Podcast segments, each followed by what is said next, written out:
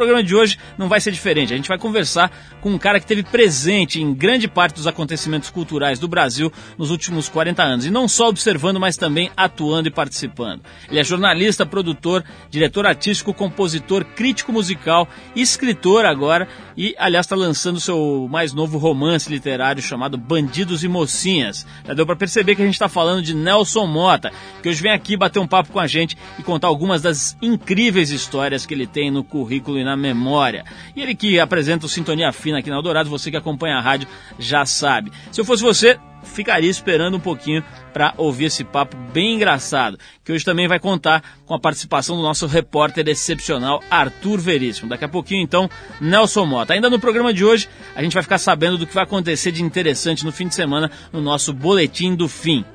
Bom, para começar, a gente ouve um dos grandes clássicos do Lou Reed, uma das pessoas que funciona como uma espécie de benchmark ou de um divisor de águas na história do rock and roll. A faixa que a gente separou é um mega clássico dele, Vicious. E daqui a pouco tem mais Trip Eldorado.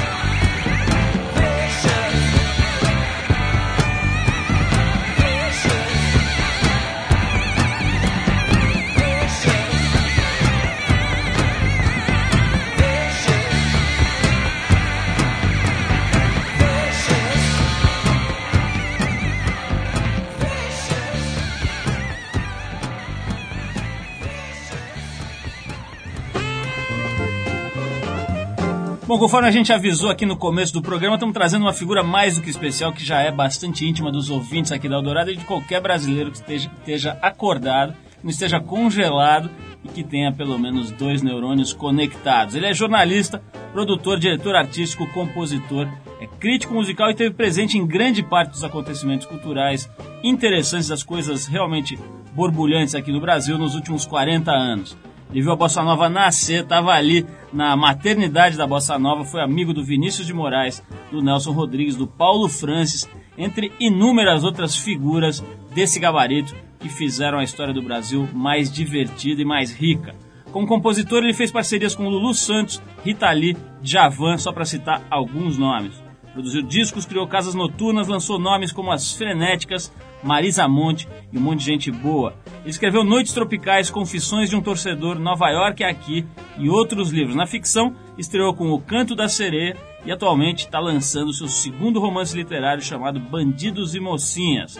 Bom, já deu para sacar, estamos falando do Nelson Mota, que atua em rádio também fortemente e tem feito um trabalho muito legal lançando bandas novas, artistas novas e as coisas que ele faz há décadas. Estamos aqui então recebendo Nelson Mota, o eterno observador, uma espécie de perdigueiro das artes e da música, e por que não dizer um provocador da arte e da cultura nacional. Nelson, mais uma vez, um grande barato, um grande prazer te receber aqui. Você tem sempre dado essa distinção pra gente, prestigiando o nosso modesto barraco radiofônico aqui. Então a gente fica muito contente de te receber. Quero te dar uma boa noite para começar a nossa bateria de perguntas. Boa noite, Nelson. Boa noite, boa noite, pessoal. Aqui me sinto à vontade nesse barraco, que a gente se diverte. Algo que, que eu me empenho para fazer. Eu dou um duro danado para tentar ser leve, divertir as pessoas. Esse país é muito complicado. Muita gente sofre muito, é barra pesada sobreviver aqui e tudo. Se você puder alegrar, divertir as pessoas um pouco, já tá de bom tamanho. Nossa, daqui a pouco eu vou chamar uma figura especial para brilhantar essa nossa entrevista, mas vou fazer um pouco de segredo, porque eu tenho copiado os apresentadores de televisão que eles não contam segredos, assim a audiência vai subindo. Então daqui a pouco teremos uma figura especialista, uma figura excepcional aqui na nossa entrevista. Então, senhor, essa história de rádio, nós vamos começar já que a gente está aqui, vamos começar falando disso. Quer dizer, você está fazendo um programa que é basicamente uma plataforma de lançamento de gente boa e nova. Quer dizer, não, não necessariamente nova, mas de coisas que, que talvez não estejam aí no mainstream e que mereceriam estar, que mereceriam ser mais conhecidas. O que, que é o rádio? Como é que está sendo o teu trabalho de rádio? Que, que tipo de, de, de, retorno isso te dá? Olha, isso começou uma, uma nova fase na minha vida. É, eu comecei com maior entusiasmo isso. É, começou na, na Globo FM no Rio, Sintonia Fina. Que a ideia é justamente essa, que Hoje, como tem uma quantidade colossal de oferta de música na internet, na loja, no pirata, em revista, em banca de jornal, tudo. Então, alguém tem que ouvir um pouco essa, essa coisa e selecionar para as pessoas o que vale a pena ser ouvido. Né? Tem coisa que você gosta ou não gosta. Então, esse foi o ponto de partida. Alguém tem que fazer essa sintonia fina, tirar, ficar ali entre um ruído, pum, entrar ali, uma coisa que possa ser ouvida claramente. Então me dediquei a artistas novos, recebo disco do Brasil inteiro, independente, até até demos, bem feitos. Aí dou um duro danado, seleciono com maior rigor, mas sem limitação de gênero. Tem samba, tem rock, tem bossa nova, tem funk, tem hip hop, eletrônica, tudo. Que essa é a força da música brasileira, a diversidade também. Então eu pego ali aquelas músicas, então tem que se apresentar legal, o artista novo, você mostrar um cara tem que explicar por que, que ele é bom, quais são as referências musicais do cara, por que, que é som interessante e tudo. Então, e o rádio é um, um, uma mídia ideal para artista música nova, porque cara em qualquer em casa, pode em casa talvez fazer uma coisa boa. Fazer televisão, tem imagem, se é show então, tem equipamento, não tem nada. Então, quase qualquer um pode ter uma música. Então, apresento legal e tudo, e a resposta é ótima. Então, recebo do Brasil inteiro, é, novos artistas. E me sinto feliz de poder estar dando essa oportunidade a artistas que exatamente têm uma produção tão colossal, é muito difícil aparecer. Também ao público, que o público está sempre louco por novidades, né? Ele não quer saber, mas não quer arriscar se jogar uma música no meio da programação da rádio. É duro. Então, assim, acho que a resposta é a melhor possível. Estamos espalhados agora pelo Brasil inteiro também. Bom, o pessoal de São Paulo tem ouvido aqui pelo Eldorado e é um sucesso. Eu vejo que às vezes a pessoa está sintonizada, está ouvindo suas músicas ali, mas de repente ela muda a relação com, com o som ali, com, com a programação, quando você entra ali dando a sua explicação. Geralmente você explica um pouco o artista e depois solta a música. Mas falando sobre artista, assim, a gente aqui na, na quando estava te apresentando, falei do, das pessoas com as quais você conviveu, fez parceria, etc. É quase que o Museu de Madame Tussauds aqui do Brasil, tá, tá, tudo na sua casa ali, né? São pessoas que, pô, falar em Nelson Rodrigues, Paulo Francis, Vinícius, é, mas tem uma figura que eu acho ainda mais especial, que eu queria que você falasse um pouquinho da tua relação, que é, que é o Tim Maia.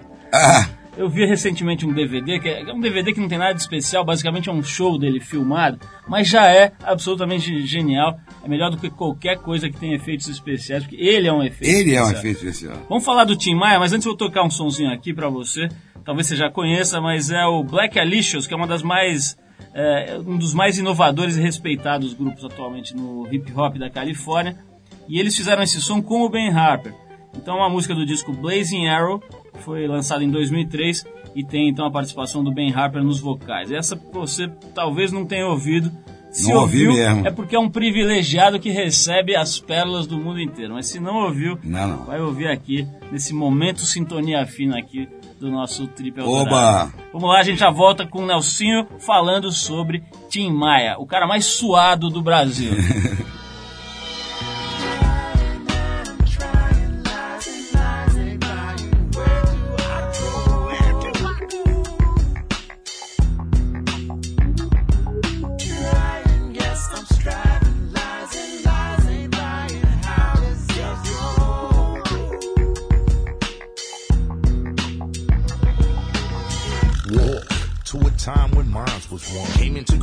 as itself, mankind was born. Step into the eye of the storm. Survivors palm. Casualties of evil men. Sliding the blinders on. Lives are spawn. Hey, are you conscious what side you're on? Is the total story told or is it they hide you from? Why we're on the brink of murdering more innocent? Now it's like we're patriotic and so militant. Get your ride on. Rise on, take a look. They done even taken righteous laws, rewrote the book to benefit the prize they got their eyes on. Minds run round, truth to be revealed when the proper time comes. Brainwashed.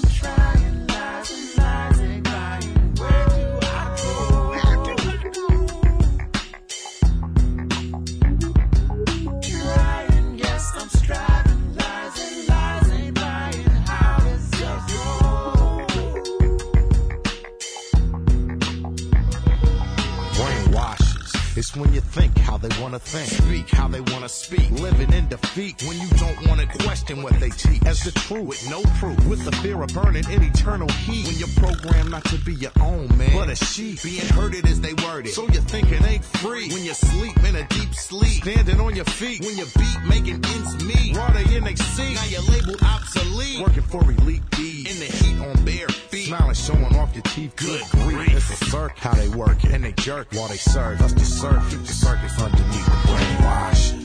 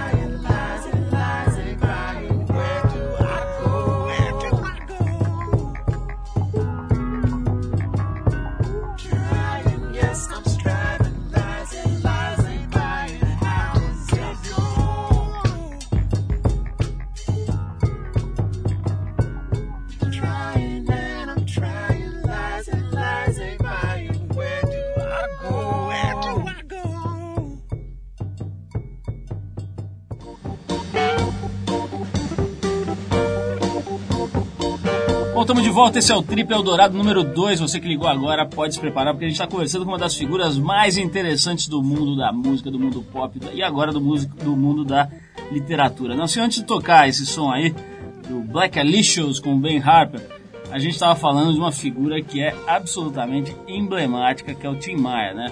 E que eu acho que ainda é um cara é, subvalorizado, vamos dizer, pela, pela mídia, na hora de se fazer os resgates da cultura, etc. O Tim Maia nunca é lembrado, na minha opinião, como deveria, né?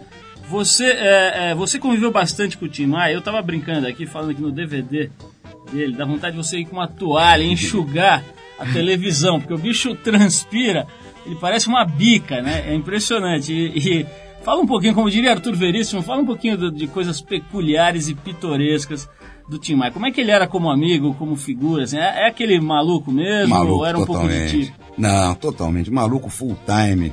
E... Mas é um maluco com uma grande lógica, assim, dentro da maluquice dele. Um cara inteligentíssimo ele é maluco, mas, mas não é burro, não. não ele é confunde às vezes. Ele é inteligentíssimo, mas doidão.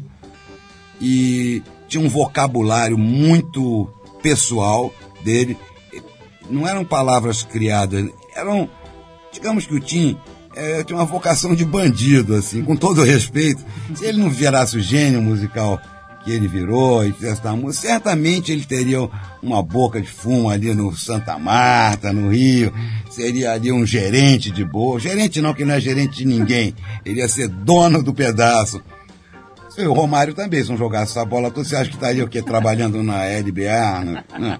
vendendo doce na rua? Não existe. Então o Tim tinha esse vocabulário, ele também fala, ô, oh, só que o Nelson que tomou o Vietnã. Era, ele entendia porque ele usava as palavras fora do seu contexto. E tinha essa coisa de, de, chamar pelo nome e sobrenome também, né? Quer dizer, não era Nelson, Nelson era Nelson Mota. Ô Nelson Mota, adivinha quem tá falando aqui? Não, senhor, Eu falava, Ed Mota? Ô, oh, porra! Não, senhor, tem uma coisa também que eu acho interessantíssima no, na, na, história do Tim Maia, que é, que é o lado fashion dele, né? Ele usava as roupas mais mal cortadas e horrorosas do, do país. E ao mesmo tempo ficava uma coisa engraçada, porque eram túnicas. E às vezes uns blazers que pareciam uma, uma, aquelas capinhas de bujão de gás, né? Isso. E tinha um corte horroroso, as golas geralmente ficavam acima da cabeça dele. Enfim, como é que era esse, esse lado? Eu me lembro especialmente dois momentos fashion do Tim, maravilhosos nos anos 80 ali. Uma época que ele usava um, um macacão, uma jardineira prata. inteira de lurex pra... com aquele corpinho delgado Exatamente. de né? Esse foi um grande momento dele. E depois, acho que para reagir a isso, ele resolveu fazer um look, look meio João Gilberto, assim. Então era terno azul marinho, camisa de colarinho branco aberta, assim. Faltou pouco pra gravata, ela um coisa clean, assim. Nelson, vamos falar um pouquinho do teu livro aqui. É, a gente teve lá no lançamento, no, no, evento de lançamento aqui em São Paulo, do Bandidos e Mocinhas, né? E, e a gente viu, encontrou com um monte de gente interessante ali, é, pegando, comprando livro, pegando seu autógrafo e indo lá te cumprimentar. E uma das figuras que estavam por lá é a atriz e humorista também, Marisa Hort. Que, e a gente aproveitou para pedir para ela fazer uma pergunta para você. Vamos ouvir então que a Marisa Hort quer saber do Nelsinho.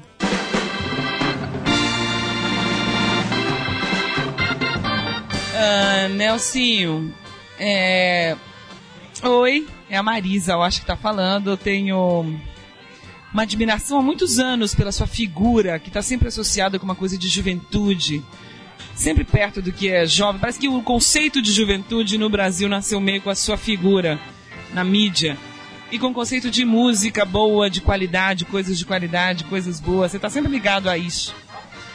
E, e essa coisa de juventude, como é que você teve coragem de começar uma carreira nova?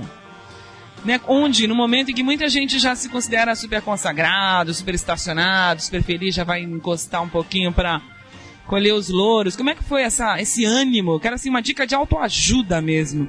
Como começar uma carreira nova tão rápida, tão bem sucedida? Quanto demandou de esforço isso, interno, externo? Quero saber disciplina. Conta pra gente. É isso.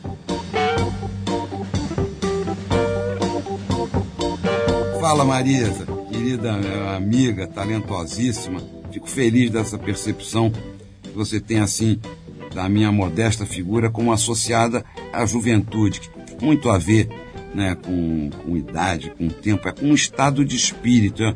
São pessoas que estão abertas às novidades e, e não adianta você tem 18 anos e, e é completamente careta, conformado, ouvindo a música dos seus pais ali, né? Então, eu acho que eu consigo ter essa, esse interesse pela, pelas coisas novas, porque é isso que me bota para frente. Eu tenho 60 anos, com 58 comecei uma carreira de romancista, de, de livros policiais e tudo.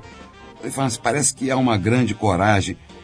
Não, é uma necessidade ali que, senão eu vou ficando entediado. Só ao contrário, as coisas que eu acho que eu já fiz bem, que fiz legal assim, eu já não quero mais saber. Eu quero, eu quero levar porrada da vida no bom sentido para aprender novidades e me chocar com coisas aqui, para sofrer, para lutar. Como cada um livro desse que eu lancei com 58 anos, foi como se eu tivesse 18 ali apresentando meu, a minha primeira música num festival. Então, senhor, vamos tocar uma musiquinha do, do Tim Maia aqui, depois a gente volta, eu quero falar com você, mas vamos receber aqui a presença de Arthur Veríssimo ao vivo e incolor aqui no, no, no nosso Trip Eldorado.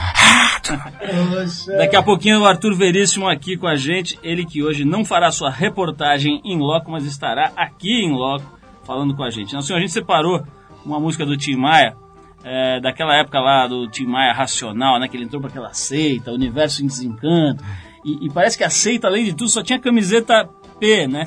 Ele punha, ele punha as camisetas da seita e a, a, pança dele ficava ali, não dava nem para ler a, o que estava escrito na camiseta, mas foi uma fase brilhante, você mesmo falou, né? Até crente ele era genial, né? Vamos lá então, Tim Maia, e a gente volta com Nelson Mota.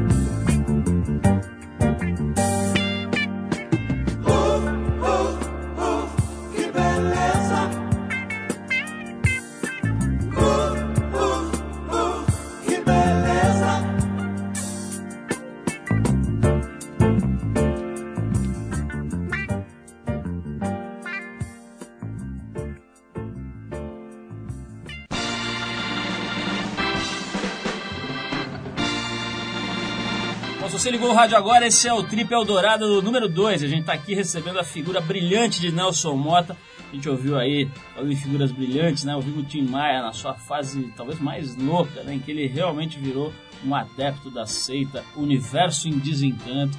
Andava com o livro que ele falava Universo in Disenchant. Eu acho que não existe essa palavra, não sei se existe Disenchant, mas enfim. É...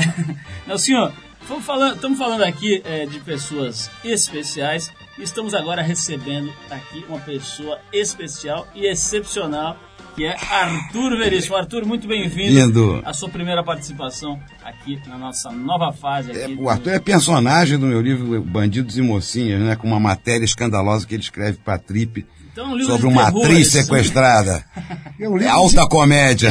Eu seja humor. É muita... terrir, é o terrir. Muito obrigado. Arthur, eu vou, falar, eu vou fazer uma pergunta agora para o Nelson uma, sobre uma figura que eu sei que é quase que um mentor na sua vida, que é Paulo Francis. Oh, né? meu Deus. O, o, canal de TV por assinatura, o, o, o GNT, ele está retransmitindo esses dias aí um especial feito é, a respeito da participação do, do Paulo Francis naquele memorável, naquela memorável fase do programa Manhattan Connection, que tinha Nelson Mota, Caio Blinder, o, o, o próprio Paulo Francis e o Lucas e Mendes, o Lucas Mendes na, Lucas Mendes. na ancoragem. O, o Nelson, fala um pouquinho sobre a fase em que você mais conviveu com o Paulo Francis. Que acho que foi uma fase foi essa que, fase que ele estava relax, ele já tinha entregado para Deus. Foi a melhor mais fase querendo dele. provar nada para ninguém, né? Como é que era o, o Paulo? É, foi um privilégio. Amigo dele já, toda vez que ia a Nova York, eu eu procurava o Francis, que era um ídolo da minha geração de jornalista. E ao contrário do que era a aparência dele, truculenta e autoritário e tudo, era uma flor de pessoa com os amigos dele, um cara carinhoso, amoroso, paciente, generoso, todas as qualidades. E aí quando eu resolvi mudar para Nova York, das primeiras pessoas que eu cheguei lá, fui procurando, falei, Francis, vou morar aqui agora, o Brasil tá uma merda, tá muito chato aqui, e colo e tal, sertanejo. Então vou, resolvi mudar pra cá. Ah, que maravilha, não sei o que, ficou ótimo. E falei, e, então, o que, que você acha que eu devo fazer aqui? Aqui você vai perder suas últimas ilusões! e foi exatamente o que aconteceu, cara, naqueles Quatro anos com França ali em Nova York, entendi toda a lógica do capitalismo, do poder americano, aquela coisa avassaladora, assim. Fica uns brasileirinhos em emoção, que, né, achando que podem mudar uma coisa que é de uma força, de um poderio, tem uma lógica, até uma lógica perversa ali dentro, mas tudo que acontece ali tem uma razão, um interesse da indústria, do comércio, político, comportamento e tudo. Então, eu realmente perdi minhas últimas ilusões. E eu não me arrependo disso não, porque você perde ilusões, começa a ver melhor a realidade. A realidade é fantástica. Mas, é, é, Nelson, sem as ilusões, a esperança, né? A gente percebe essa pergunta anterior que a Marisa Hort fez para ti, né? Sobre autoajuda, para levantar a vida. O que todo mundo quer saber. Você é um cara de 60 anos, turbo, que a gente estava conversando há pouco, você está entrando na disciplina, fazendo yoga, natação. A fórmula mágica para um cara como você, como é que é o elixir da longevidade? Aonde que você chegou para estar tá tão é, bem conectado hum. e ter um bom relacionamento aí com as pessoas? Como é que é isso? Pelo menos o que possa ser publicado, né? é, é, as suas experiências tântricas. bom, é, eu acho que eu tenho. Eu não reclamo. Acho que isso é uma coisa que ajuda muito. Detesto a gente ficar sempre reclamando, isso fazendo de vítima, isso.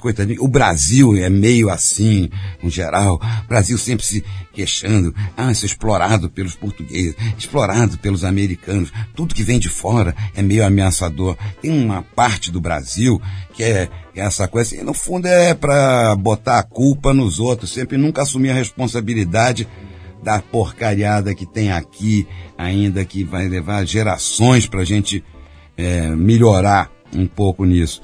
Eu acho que, é, para mim, no meu caso, funciona muito essa mudança constante de foco. Na verdade, então, eu interesso por música, me entro naquilo, tudo daí sai, daí vou fazer jornalismo quando morar em Nova York. Então, cada vez é como se começasse uma carreira, começasse um novo casamento, um novo relacionamento assim. Então você quer dar tudo, você se esforça, você tem, você busca a disciplina. Porque quando você domina um, um troço ali, sei lá, sou escritor, Rubem Fonseca, sei lá, ali o cara não tem qual estímulo, é pelo contrário, é, é um mês. Pô, já fiz tanta coisa boa, o que que vai fazer além disso? Eu prefiro não correr esse risco. Vou começar uma coisa nova que não vai ter comparação. As músicas dele são mais ou menos. Mas o programa de rádio é muito legal. Sempre tem uma. Um complemento, um complemento. Né? Você falou, você deixou bem claro aí os motivos, pelo menos alguns dos motivos que te levaram a morar em Nova York. Agora você não contou porque você resolveu voltar. Para o Rio de Janeiro, né? Exatamente, para o coração do Rio. Vamos, vamos falar disso, mas antes a gente toca uma musiquinha aqui, separada por um ouvinte que, se, que assina aqui. Ele, ele mandou esse e-mail. Quem é o enigmático? Aqui, mas ele mandou um pseudônimo aqui sugerindo essa música. Casper Hauser? Não, é, é Pelic... é uma dupla, Pelicano e Sapatênis. Eu não sei o que quer dizer isso. achei engraçado e achei a sugestão musical boa. Então, é uma dupla tocar... de funk, eu acho. vamos tocar Libertines com a faixa Don't Be Shine e a gente volta. Don't o quê? Don't be É não embicha. em inglês. Don't be shine. É, é a faixa do. É a melô do embichar. É, a melô do embichar. É, né? é, é o recomendando assim, não embiche, não embichar. Não, é o Don't Be Shine do Libertines e a gente já volta com o Nelson Mota aqui no Trip. Vamos lá. don't be shy.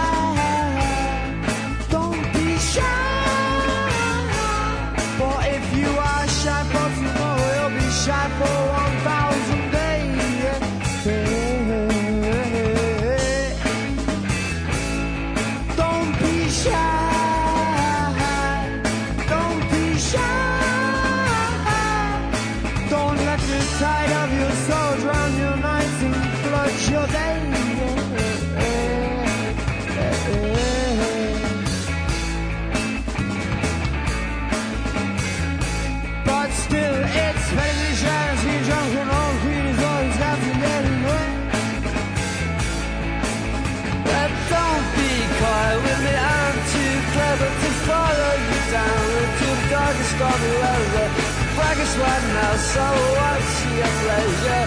Swallow your pride, but please don't be shy. Don't be shy. Lascia for tomorrow, you'll be shy for one thousand days. Hey, hey, hey, oh, now's your time to shine. Dance with me fall. Or you may wake up one day in the last chance saloon to find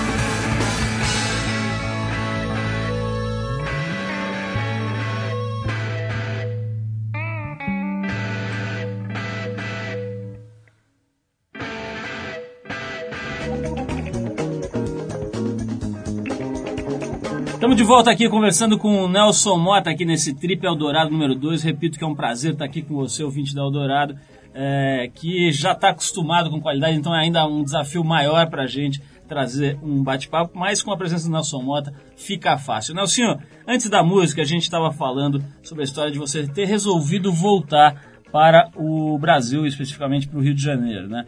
É, como é que foi? Quer dizer, o que, que te trouxe de volta? O que, que te fez se animar a pegar o avião, juntar suas coisas, que não devia ser pouca coisa, e voltar para o Brasil. Não, e além do que, chegar no Rio de Janeiro, tomar esse susto, porque o Rio virou uma Chernobyl, tá uma violência, foi sacramentada e sacralizada. Acredito que você escuta os balaços, as, as, as metrancas. Uma Kosovo à beira-mar. Não, não, isso não é nada é, perto é uma de você realmente. Um, Conta pra nós o que, que, é. Você ter uma governadora como a Rosinha, isso é a Nossa. vergonha muito pior, né? É, esse casal destruiu o Rio, né? Esses, contribuiu fortemente, porque perderam o controle completamente. Isso vem acumulando de, de, de décadas Isso vem, na verdade, desde o primeiro, primeiro governo Brizola, em 82, que foi bacana, porque era, era uma novidade ali, mas foi um desastre administrativo, porque o Brizola é um gauchão. O Brizola nunca entendeu o Rio de Janeiro. Nunca. Para ele era uma coisa estranha. No fim de semana é para o Uruguai, não é, é dele a onda. Foi um desastre, teve dois governos Brizola com um Moreira Franco no meio. Isso eu não desejo ao meu pior inimigo. Esse, esse, esse trio, esses três governos. E teriam, descambou agora. Teriam quebrado Nova York, Tóquio, teria levado à falência Paris, né? Com, com a incompetência deles. E com Rosinha e Garotinho, aí então, aí foi ladeira abaixo.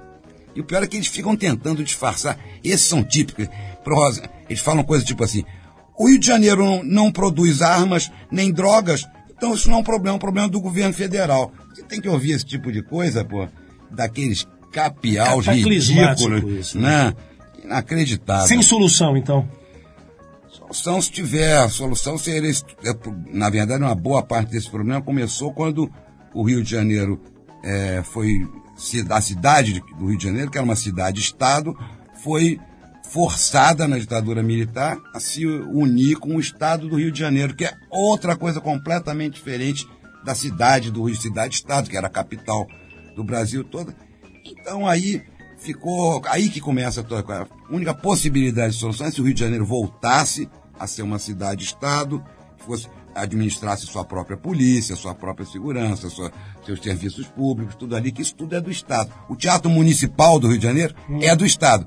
O Estádio Municipal do Maracanã é do Estado. Pô, é caótico. Né?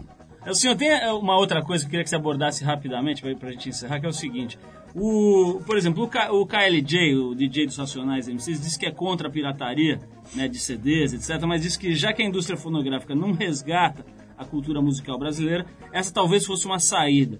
Como é que é a tua opinião sobre essa história, na medida do possível aí, resumida? Quer dizer, essa história do, do, do da pirataria é, é, uma evolução natural da tecnologia, não tem como não é, é, é, existir?